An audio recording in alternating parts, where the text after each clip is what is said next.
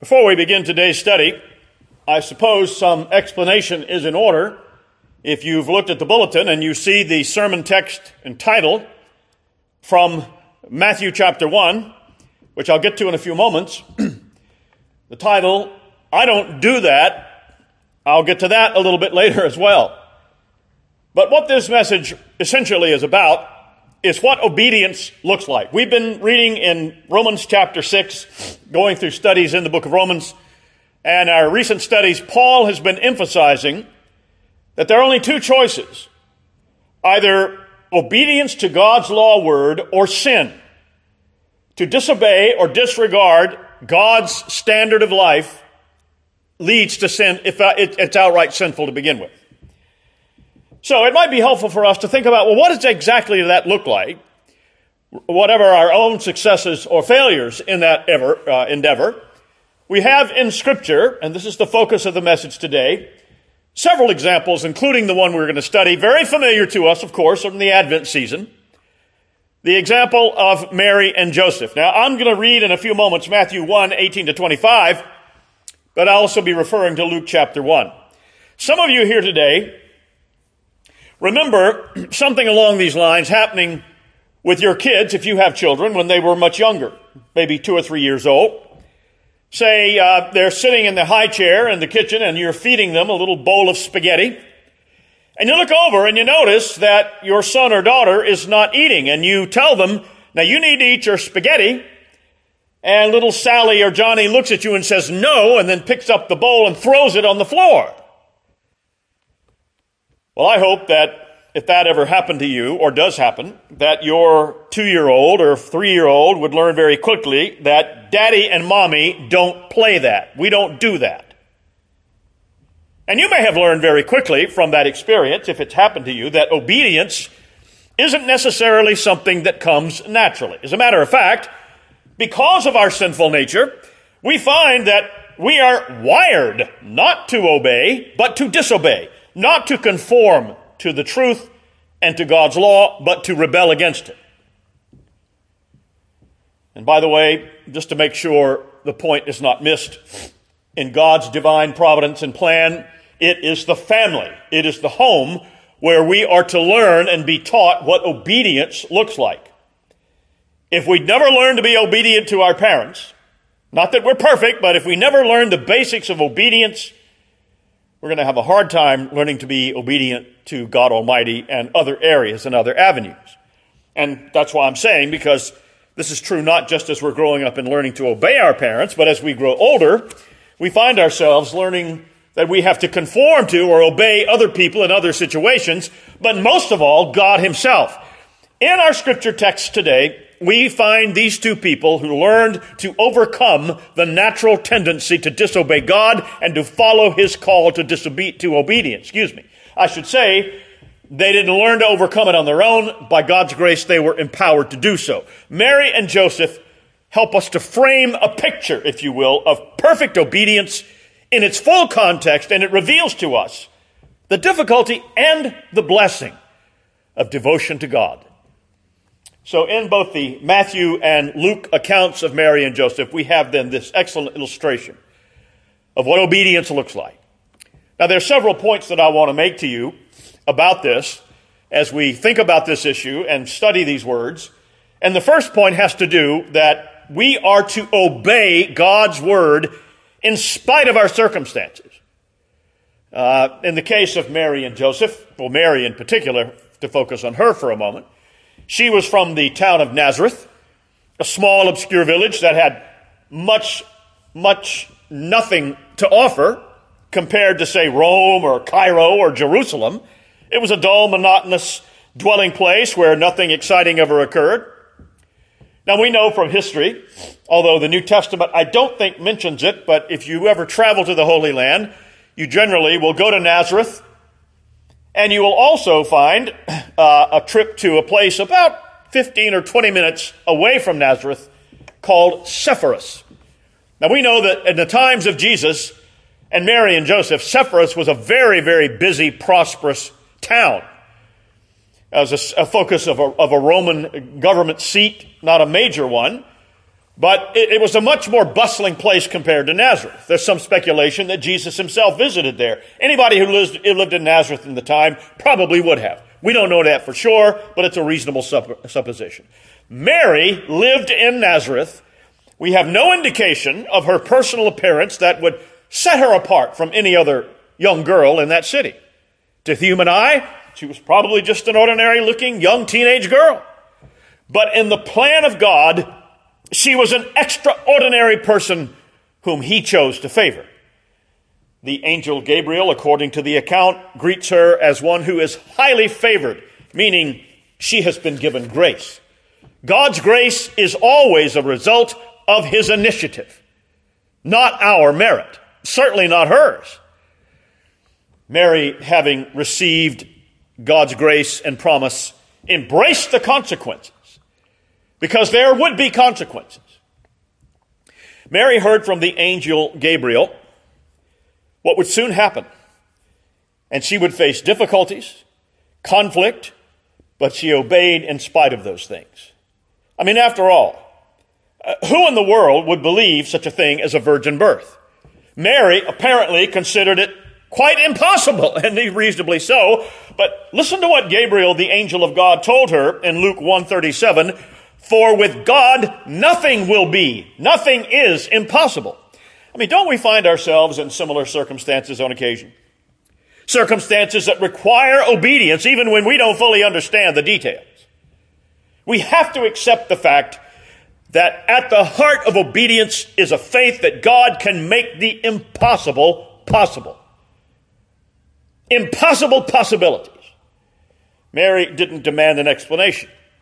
She didn't complain to God's messenger that, you know, I really don't have sufficient information to say whether I'll go along with it. She didn't say anything like that. Rather, we hear in Luke 138, she said, let it be to me according to your word. Now, for us as Christians, obedience is not an option that depends on our circumstances. It is a duty in spite of the circumstances. You know, uh, you will see places where, say, for example, there are restrictions on parking. Uh, maybe the sign says private property, no unauthorized parking. The sign does not say private property, no unauthorized parking, unless there's nobody here. It doesn't say that. Uh, handicap parking only, unless there's nobody parked here. It doesn't say that. We are to obey God despite the circumstances. You know, if we obey only when we want to, or believe only what is understandable all the time, we do not trust God. We are only trusting ourselves. We are called to obey and trust the Word of God even when we cannot see the hand of God active. And that leads me then to something I've already mentioned. We not only obey in terms of the circumstances, but also in terms of conflict. Now here's where I'm going to read the Matthew text of Matthew 1, 18 to 25, and I'm reading this from the English Standard Version. Now, the birth of Jesus Christ took place in this way. When his mother Mary had been betrothed, that is, engaged to Joseph, before they came together, she was found to be with child from the Holy Spirit. And her husband, being a just man and unwilling to put her to shame, resolved to divorce her quietly. But as he considered these things, behold, an angel of the Lord appeared to him in a dream, saying, Joseph, son of David, do not fear to take Mary as your wife, for that which is conceived in her is from the Holy Spirit. She will bear a son, and you shall call his name Jesus, that is, Yeshua, for he will save his people from their sins. All this took place to fulfill what the Lord had spoken by the prophet, that is, the prophet Isaiah. Behold, the virgin shall conceive and bear a son, and they shall call his name Emmanuel, that is, God with us. For when Joseph, or when Joseph woke from the sleep, he did as the angel of the Lord commanded him. Notice, he obeyed. He did as he was commanded by God. He took his wife, but he knew her not. That is, he did not have physical relations with her until she had given birth to a son and called his name Yeshua. That is Jesus. So, it is true that circumstances can make obedience disconcerting and conflict can make it painful. But the key thing to notice here is that when Joseph learned that Mary was pregnant, that news must have been extremely painful for him. I mean, he assumed the worst. How could he not? I mean, here's the woman he's engaged to. She's a young woman, which anybody would assume she was a virgin. But now she's found to be with child. His first default position is she's been unfaithful. Now you see under Talmudic law and some aspects of God's law, the engagement period, the betrothal, was considered legally binding, almost like the marriage itself. Now, of course, during the engagement period, the couple did not live together or have a physical relationship, but for all intents and purposes, under the law, they were as good as married. And so legally, Joseph had two options. You know, he could divorce Mary publicly and shame her in a court of justice. Or he could divorce her in a private setting, saving her from public humiliation. Listen again to Matthew 119 from uh, a more paraphrased translation. Her husband Joseph was an honorable man and did not want to disgrace her publicly, so he decided to break the marriage engagement with her quietly. So he knew that legally he could hurt her, he could destroy her for life. And no one would think the less of him for having done it. But he was, as we say, better than that. And he erred on the side of compassion. But before Joseph could act on this inclination, the angel of the Lord informs him that Mary is pregnant by means of the Holy Ghost and that he should, he must take her as his wife, and he obeys the messenger of the Lord in the midst of what I am sure was a deep, deep inner conflict. And so, that's another thing about obeying in terms of conflict. Obedience in that context is rarely easy or convenient conflict and struggle and agony are frequently present. Obedience, my friends, is not some formula dictated by the law. It is an attitude in the will and the mind of a person who says, by God's grace, I am determined to obey and follow the Lord. Joseph's obedience really is an inspirational testimony to anyone who has experienced the distress of conflict. His actions remind us that obedience doesn't afford us the luxury of saying, no, I'm just going to be neutral in this situation. No, no. Last week, uh, my wife and I, a week before last, we were watching a movie online or on, t- on TV about the life of C.S. Lewis, uh, a biopic, as they call it, titled The Most Reluctant Convert. I commend it to you if you've never seen it. And it reminded me of something that C.S. Lewis wrote many years ago. He's certainly not the only Christian writer who said such a thing. But here is what he said. He said, There is no neutral ground in the universe. Every square inch, every split second is claimed by God and counterclaimed by Satan. End of quote. And so then, because righteousness seems difficult and selfishness seems like the easy path, you're going to have this challenge. You're going to have that conflict in obeying and not disobey. But you see, God often uses conflict to our benefit, doesn't he? For Joseph, obedience meant yielding his opinions and his desires to the will of God. Um, I'm sort of on a roll here today for movies. How many of you have seen the film Chariots of Fire? I mean, it's been 20, 30 years, I think, since that movie came out, maybe longer. It's another biopic of the great Scottish Olympic runner Eric Liddell, who was a very dedicated Christian. That's brought out, I think, reasonably well in that epic motion picture. He won the gold medal for Scotland and Great Britain in the Olympics of, I was it 1930 or whatever it was. But he went from there, from that Olympic glory, to become an unknown missionary in China. He died as a martyr in a prison camp in China during World War II. That man understood the issues of obedience in the face of conflict. Eric Liddell wrote many letters, and I think he even left a diary. And one of the things he said was this, and I'm quoting him Obedience to God's will is the secret of spiritual knowledge and insight. It is not willingness to know, but willingness to do God's will that brings certainty. End of quote. My friends, we are called to obey in spite of the circumstances. We are called to obey God's word we are called to obey the walk, to walk the path of holiness and righteousness according to God's law, in spite of the conflict it may create. And then thirdly and finally, and I think this is the really big, all of these are big ticket issues, but I think this is the really big one today. We are called to obey in spite of our culture. Now, you know, um, if I was sharing this message with you instead of the year 2023, but 1963 or 1953 or earlier, I wouldn't say that so much. Not to say that, at least in these United States, we had a perfectly Christian culture, but for those of us who can remember back that far, uh, we have to acknowledge that our society and our culture here were much more conforming to the basic principles of the Ten Commandments than they are today, for sure.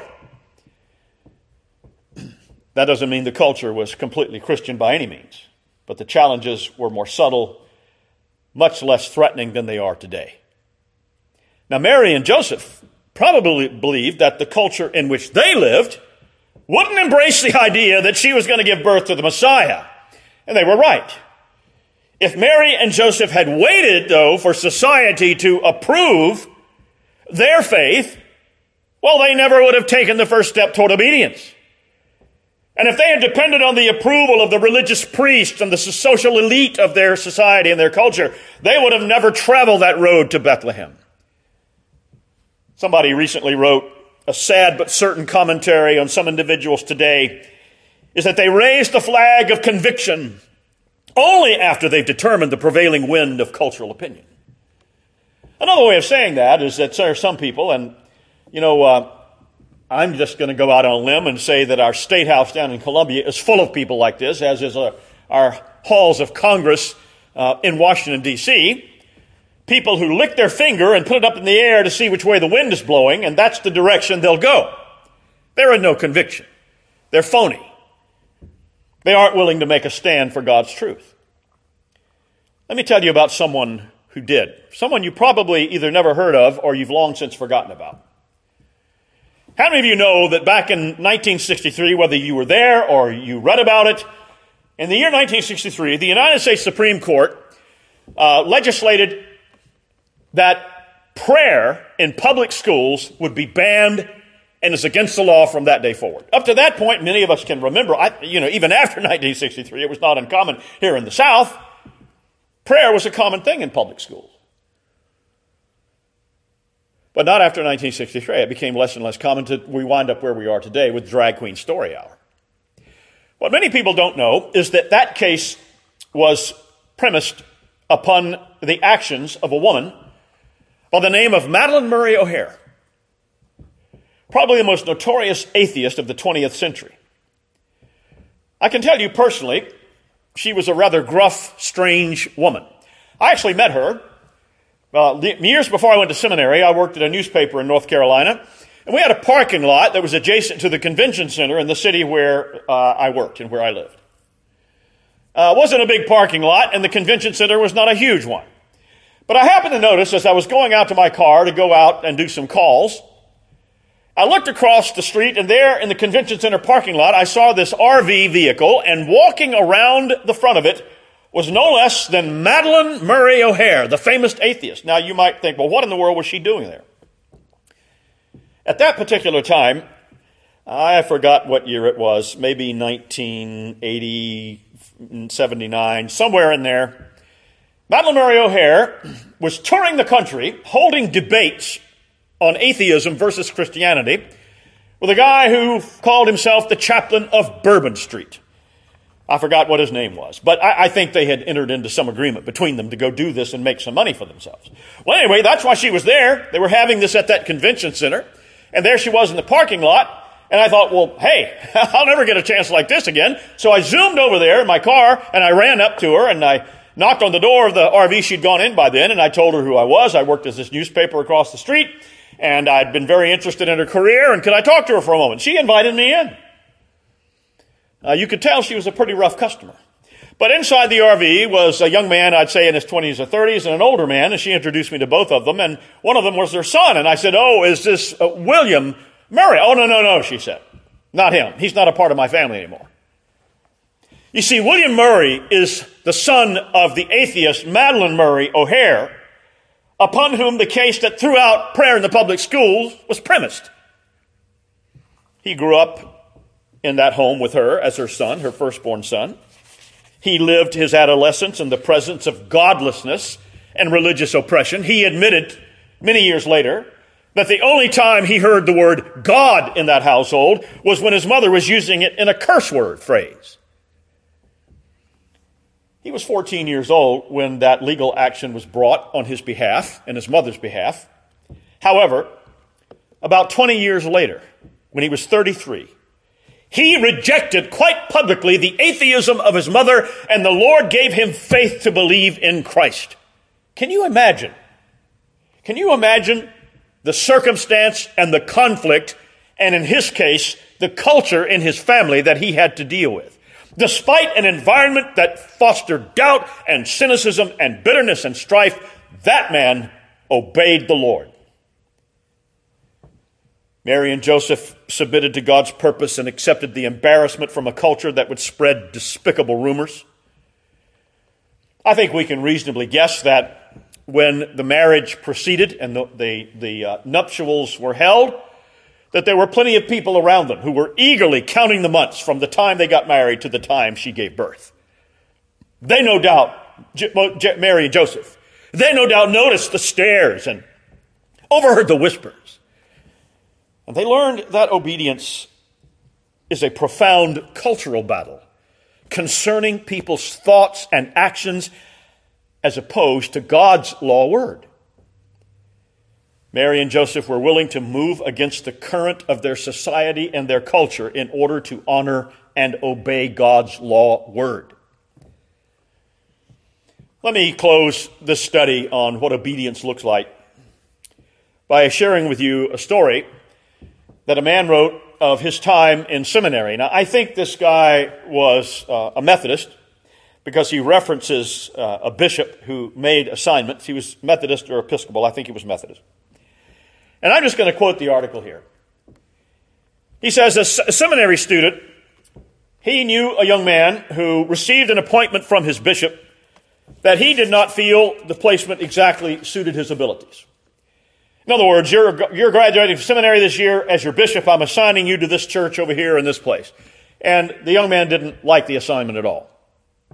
And the man who wrote this article said, I overheard him complaining about it to another student. And he said, that other student said this.